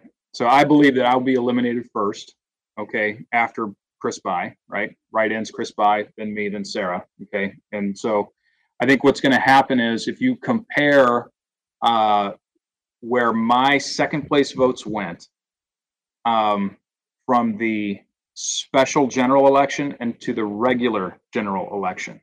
So the question is, what changed between those two elections? I think you'll see fewer of my voters bullet voting. So I think that Rank the Red message will make an impact. However, I do think that a lot of the people who put me first, I talked to them, even though I'm out here saying Rank the Red, even though I've said, you know, that I put Sarah Palin second on my ballot, both in the special election and the regular election, and have said and been consistent about it for months. I have a limited amount of influence over someone else's vote, right? I mean, I can't make someone go into the ballot box and vote a particular way. I can say how I'm going to vote. I can say how I recommend conservatives vote. But at the end of the day, it's the voter's decision. And so I don't think you're going to see Christmas miracle in this race. I think you're going to see Mary Peltola probably win by 8 points, 9 points, plus or minus 2. I think that's probably the most likely outcome when everything is done later this afternoon in this race. We saw it in the primary, in the special primary. We saw that a lot of your voters, Nick Begich number 1 voters, actually ranked Peltola in the end, and the same thing happened from Palin's camp as well. There was a large chunk. Why do you think that happened? And do you think that it's going to be in that same kind of numerical values then that it is now, or is that changed? I don't know about her, how many of my first place votes end up going over to Peltola relative to the previous. I mean, I think fewer people bullet vote, but I'm not sure that, that proportion changes, because I think people who in the prior election were saying, hey, I'll put Nick first, but I'm going to put Peltola second. I think a lot of those people are just, they're not with Palin under any circumstances. And I think this goes back to the point that, I was making in the prior segment, which was, you know, when you've got a polarizing candidate, that candidate, sure, they're going to get through the primary, but getting into that general, into that second place spot, and then moving into first is going to be really tough for polarizing candidates, you know, like Sarah Palin, under a ranked choice voting system. It's a problem. It's an issue with the system, but the reality is, and we knew it again in the data all the way back into the special election. There was no way that Sarah Palin was ever going to be able to appeal to enough people to win this race. So how important do you think it is? I mentioned it earlier. You mentioned it, that there are cadres of folks out there who are looking to repeal ranked choice. We were hoping that there would be some kind of legislative fix for this, but obviously many of the new players in the legislature benefited from ranked choice voting, so the likelihood of that happening is pretty much nil at this point. So how important do you think it is that over the next couple of years that we focus on repealing ranked choice voting? Well, I think it is. I think it's very important. I also think, you know, there's one tweak to, well, there's a few different kinds of tweaks you could make to ranked choice voting, but one in particular would likely have solved the issue that we've been talking about this morning. And that is, if you were to create, if you were to eliminate the jungle primary component so that you had closed primaries for each party, and you were able to remove that piece of it, what you would have then is one Democrat, one Republican, one Libertarian, one AIPer, right? And those folks would move forward. If you left ranked choice voting in place then, I suspect that conservatives, folks on the right side of the aisle, would benefit from that, because your AIP and Libertarian votes would end up going over to a Republican most of the time. And so you'd get a better, more representative outcome. But I think the biggest problem that we have is that we've got the potential to have multiple candidates from the same party in the general election. And I think that would be resolved by that particular adjustment.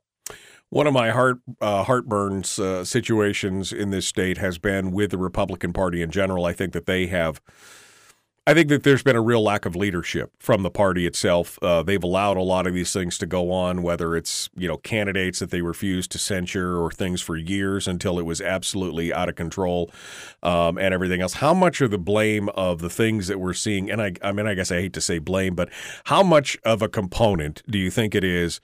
Do the Republican Party play into this in the state of Alaska? I mean, do we need to tighten up? Do we need to get stronger leadership? Do we need to take more of a stand in this?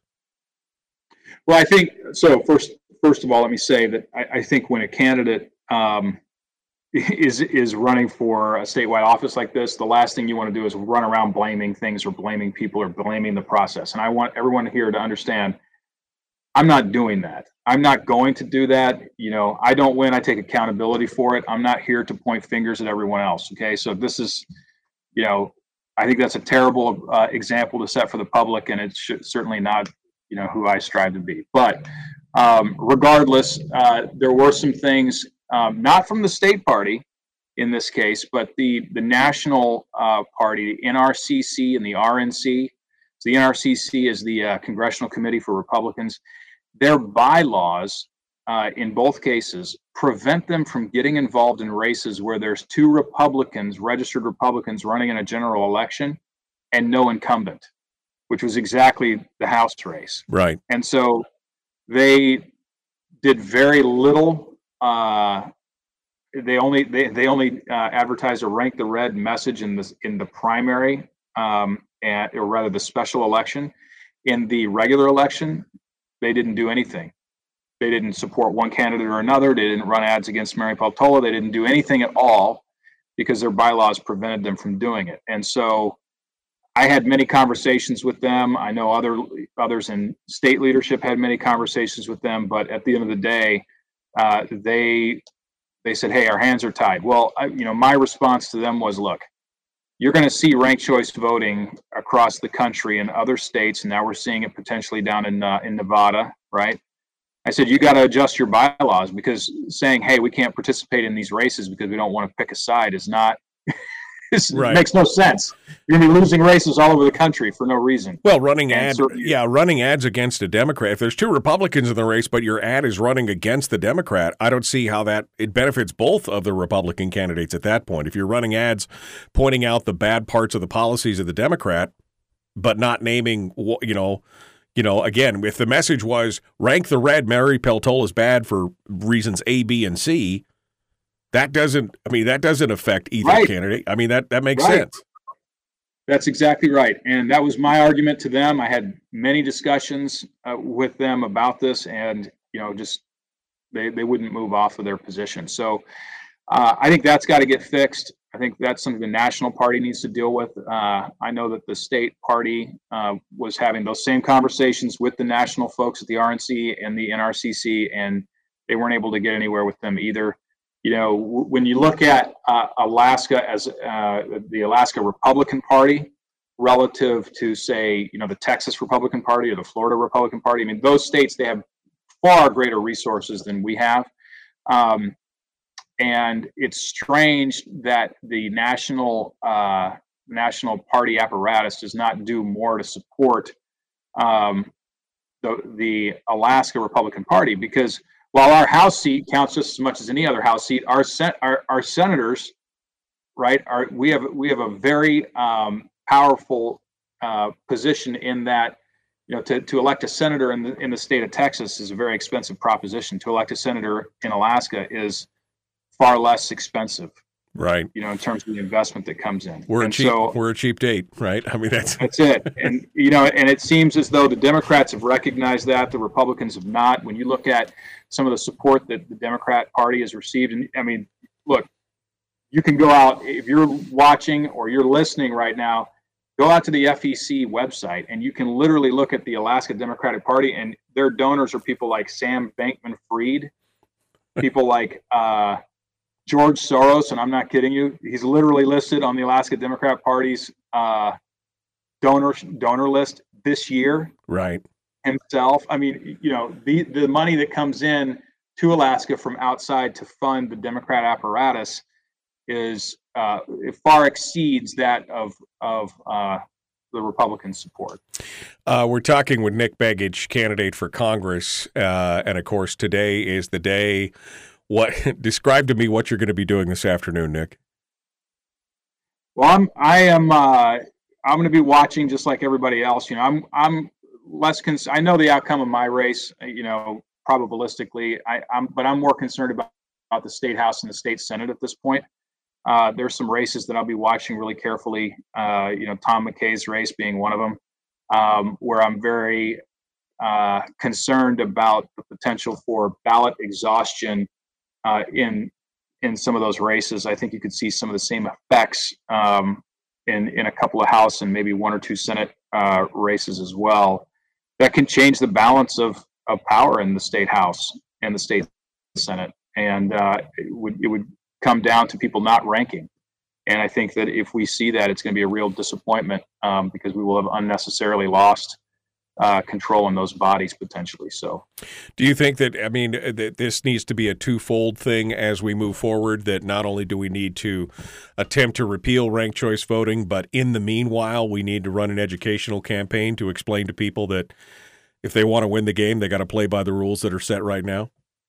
Absolutely. I think we've got to dual path it, because if we're not able to get ranked choice modified or repealed by 2024, we're going to be right back in the same boat, and folding our arms and saying we're not going to play is not going to produce any different outcome than what we're going to see this time. So we're going to have to make sure that everybody understands how this works, and that we're running the right candidates for the system. I mean, we got to think about that strategically. Who are we running? Are we running candidates that have the potential to appeal to 50% plus one of the voters or not? Right. Because if you don't, that it doesn't matter what you do in terms of ranking, you're not going to end up with good outcomes. So I think candidate selection is going to be an important consideration moving into 2024 as well. And we need to modify strategies so that we're not running primary strategies during the general election. I mean, I think that's huge. I mean, again, I'll be honest, Nick, that's the one disappointment in this whole thing is that I think that was one of the reasons why this whole thing fell apart was because we were running primary tactics in the general election. Yeah, I think so. And I think, again, primaries being part of generals is a feature of ranked choice voting. This ranked choice voting system, the way this one is constructed, creates that effect. The difference is in our race, the Democrat didn't run a primary because she had no one on the left side of the aisle running against her. Yep. Yeah. And I think if there's a takeaway from this race, it's that if you see that there is no one, that there's not at least two candidates left of center in a race, then you really can't afford to run a combative primary style general election on the right. Yeah. Nick Begich is our guest. One final segment dead ahead. We're going to find out where we go from here. That's going to be the next segment. The Michael Duke Show continues. It is your home for common sense, liberty-based, free-thinking radio. Nick Begich III continues with us in just a moment.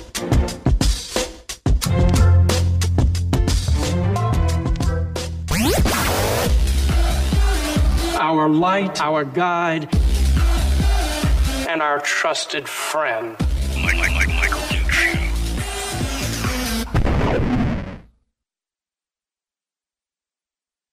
All right, Nick Begich, our guest here on the program. I really think, Nick, and I know that there's a lot of commentary in the chat room here that there's people who are upset and everything else, and okay, that's fine. But I think we have to have an honest after-action review of what took place. We have to be honest. And, I mean, I appreciate the fact that you said, you know, you're responsible for your own failure. Great. I mean, we understand that. The question is, how do we improve? And I think if we don't have these hard conversations of what went wrong, we'll never fix you know, what happened moving forward. We've got to fix it. I think that one of the primary reasons, and I, this is from the very beginning, quite honestly, after the initial special primary, and I'm talking about before we got to the generals, I'm talking about to fill the seat in the temporary interim. I think that was the biggest mistake of all was treating, you know, moving forward after the primary, was treating it as if, again, we're still in the primary and the continual clawing. And, I mean, Palin can be an easy target in a lot of ways, right? I mean, all you have to do is say quitter, and half the people in the state go, yeah, and they're upset about it. But I think that was, looking from the outside looking in, I think that was the biggest mistake your campaign made from the very beginning, because all you had to do even before Gross got out, but all you had to do was focus on the differences between you and Mary and say, I'm on the right and Mary's wrong on this. I'm on the right, Mary's wrong on this. I'm on the right, Mary's wrong on this. And you know what? Rank the red. And if you don't vote for me, vote for somebody else that's wearing the red shirt or whatever. I mean, I think that would have been better for more Alaskans in the long run. I think they would have resonated with that message. We've seen it in the state. People, they do not resonate in this state with the kind of the negative attack dog campaignings. I think Mitch McConnell did nothing more than piss a lot of people off. He could have burned the $7 billion and it wouldn't have mattered because people get angry about that. What do you say? Well, I don't agree. I don't agree. I think. Okay. I think, you know, but I will say this: when the fog is clear and you're able to look back, like we're doing right now, you know, it's a little bit easier to see what you might have done differently because what you did didn't produce the outcome you were hoping for. But try being in the middle of the race, right? This is the first time Sure. We've ever seen ranked choice voting and an open primary system combined Sure. In the nation. Right. And we did, you know, we're doing this in an environment where we had 51, then down to 48 candidates in a race. And you're trying to say, okay, how do we break through the noise and get to the final four and then have a policy discussion? And that was very difficult. I think it was very difficult for a lot of the candidates. I mean, you look at all the candidates that we went through to get there. And you know, I think, again, I think that the challenge that we had in our race was, I mean, look, if you want to go through the list of challenges, we can do it. We can say, look, Don died, right? Don died, 50 candidates in a race. Sarah Palin gets in with 30 minutes left to the filing deadline. Donald Trump endorses her, flies to Alaska, does a rally for her. First time we've ever seen anything like that in the state's history. You know, Mary Peltola squeaks it out and then gets supported by Luke Skywalker, and in 48 hours raises $2 million, which is more money than Sarah Palin or I raised combined the entire campaign. I mean, you can go through the litany of all these structural issues that came into the campaign. And I don't think that there's anything that I could have done differently to produce a different outcome. So you don't think that, I mean, again, I understand when you're in the middle of it, it's hard to see, but in hindsight, you can go back and look at it. So you're saying that if you had changed the tact from right out of the primary, I mean, you did the primary stuff that you needed to do, but once the general started, you did what I just talked about. You just primarily focused on Peltola and hammered on Peltola the whole time and put the message of rank the red out at the end. You don't think that there would have been any difference in the outcome? I really don't. I don't think there would have been a difference in this particular race. Now, if Palin's not in this race, I think the race is completely different. The character of the race changes completely. People have talked to me since even before the special primary, right? And they've said, what's the strategy on ranked choice voting? And I've told them for over a year, it depends on who the final four people are. It's completely dependent on that. Yeah. You know, you look at the Senate race, right? You had L.V. Gray Jackson got in, then she got out, right? And then they put Pat Chesbro in, and Pat Chesbro never had the funding, never was sufficiently up to speed on the issues to present a compelling case for the Democrats, and so those Democrat first place votes went over to Lisa Murkowski. Right. If you had a compelling, well-funded candidate on the left, I think Lisa Murkowski's in trouble in that race. Yeah. A lot more trouble than she is right now. Well, right. And so it really depends on who's in the race. It kind of dictates strategy from there on the right choice. We got to jump back in here. Nick Begich is our guest, The Michael Duke Show.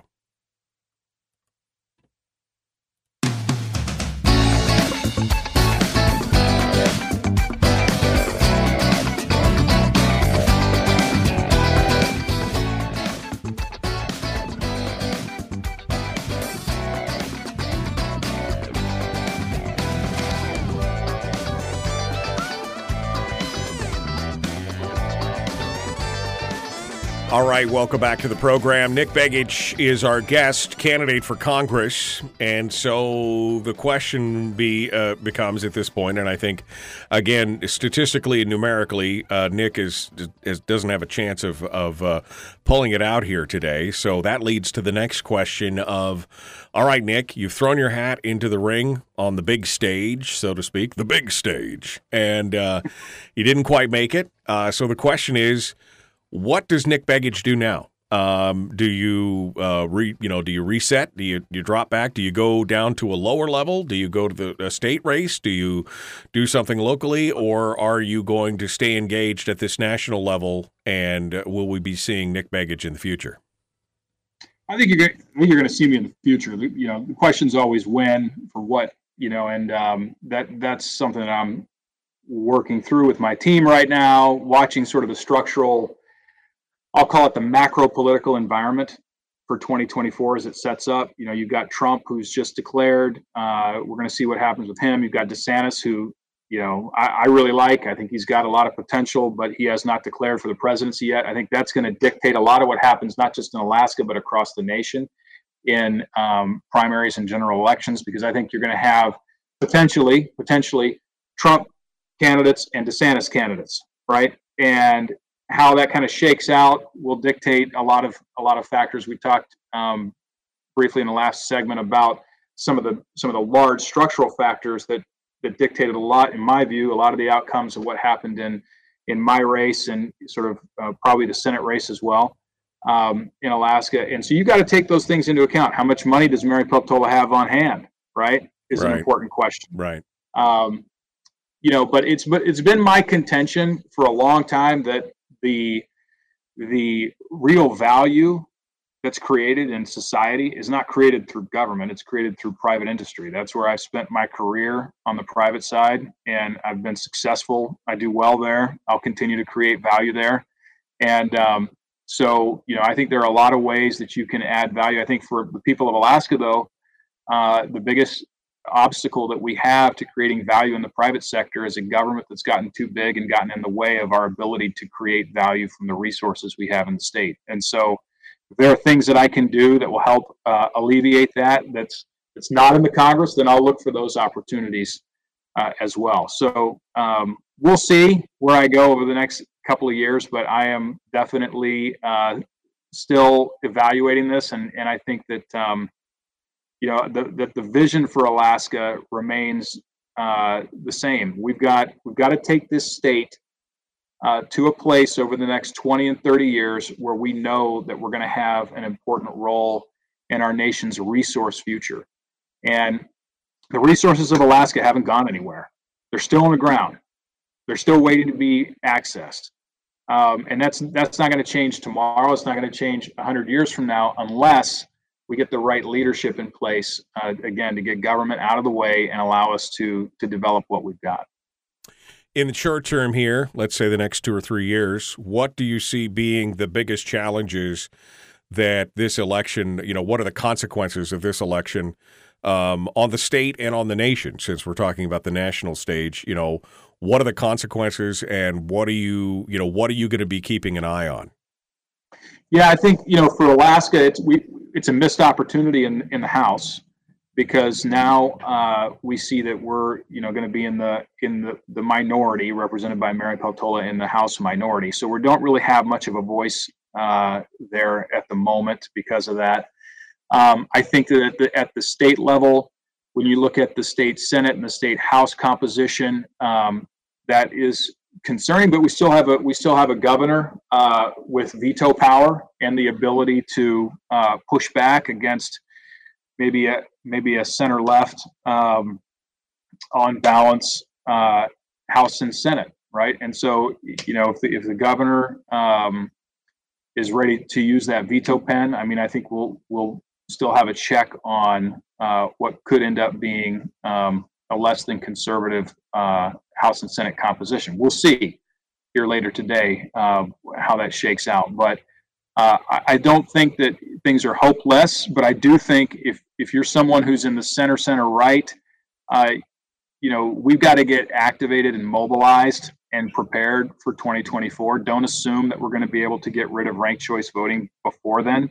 I think we're all hopeful that we can, but to hang our hopes on the future of Alaska on whether or not we can get rid of ranked choice voting, I think, is naive and wishful in its approach. I think we've got to deal with reality the way that it is, and prepare, look ahead for the next few years and prepare for those elections. Find good candidates, make sure we're funding those candidates, make sure those candidates have policy positions that resonate with not just the right side of the aisle, but people in the center. That's important. And if we can do that, we'll win back some of these seats, and we'll be in a far better position as a state going forward, in my view. Well, that's been my argument for a long time. There are more independents in this state than there are Republicans and Democrats combined. We should be reaching into the middle. And even though maybe it doesn't align with our principles or policies, we should at least reach out to them and explain why, what's going on, and at least have that conversation, because that's the important part. That's the electorate that we need to focus on. Any big issues in the national scene that you are not depressed about, but are worried about for the next 2 years that are important? Yeah, absolutely. I think the biggest issue we've got to wrestle with right now is our national debt, national spending. I think that is really starting to become a significant threat to the American way of life and our standard of living. And I think it's naive to believe that we can continue to print money and spend money as though there's no consequence to that. There is a consequence. It usually shows up rapidly once it starts to materialize. And You can see it in other nations. We've talked about it on this show before. You can see it in Venezuela and Zimbabwe. You can see it even today in Japan, where the yen has lost somewhere close to I think a third of its value relative to the dollar in the last year, right? And why did that happen? It happened because the Japanese government has continued a course of deficit spending and heavy Federal Reserve Bank intervention, central bank intervention for the Bank of Japan. And we're following down that path right now. The Congressional Budget Office is showing that that our debt path is unsustainable. And as interest rates rise, we continue to refinance that debt, right? That debt, that U.S. debt is not financed under one fixed rate forever. It fluctuates based on the prevailing interest rates that are, interestingly enough, set by the Fed. And so what we're going to see is that as a percentage of total tax revenue, a larger and larger percentage of our taxes are going to go to servicing debt, meaning we're just paying interest on that debt instead of getting, arguably valuable or invaluable goods and services from the government, right? And so what does that mean? Well, it means that you're either going to get less or you're going to be taxed more.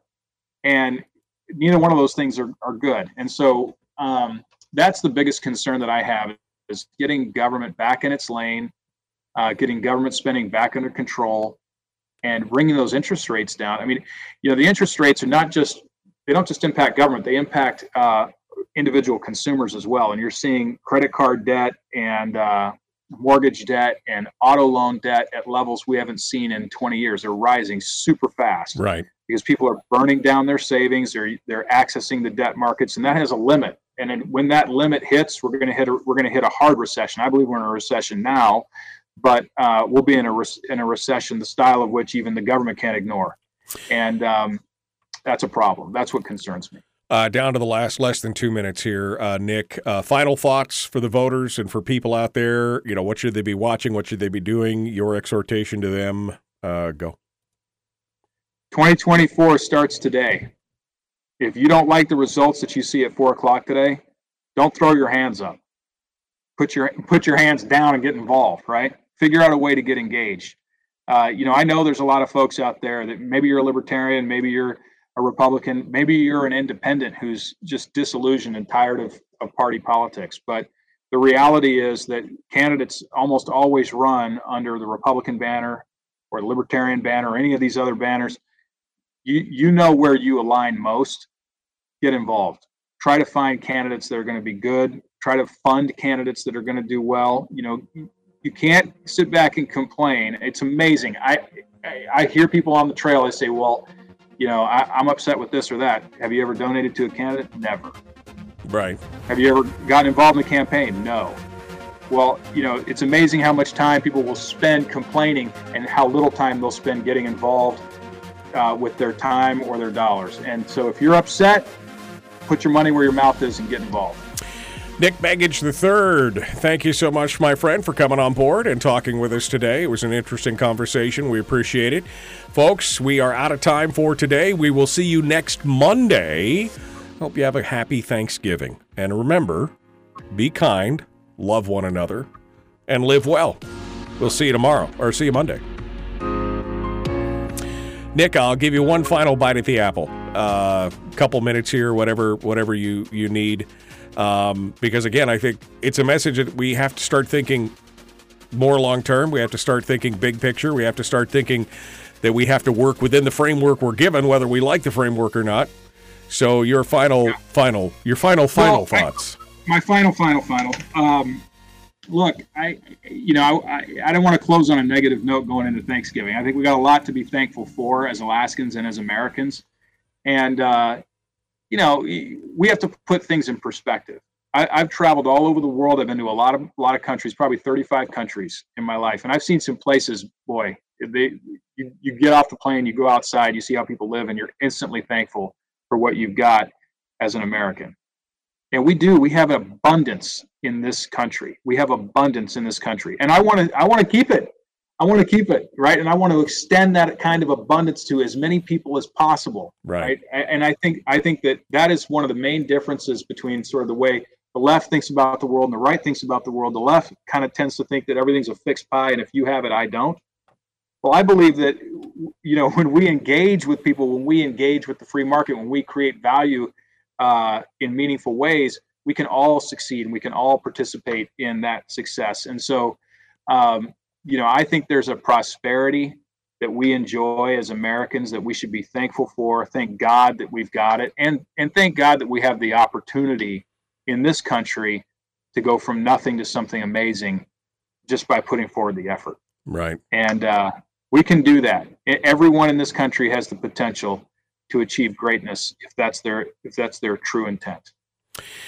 Nick Begich, have a happy Thanksgiving, and thank you for reminding us that we need to be thankful for what we have. I mean, you got a 1 in 17 chance, or maybe now it's 18 chance, of being born in the United States and being able to benefit from what our forefathers have done and everything else. And so it's a good opportunity, and it is a good time to be thankful. So I appreciate that. Thank you for sounding off, and I hope you and yours have a very happy Thanksgiving.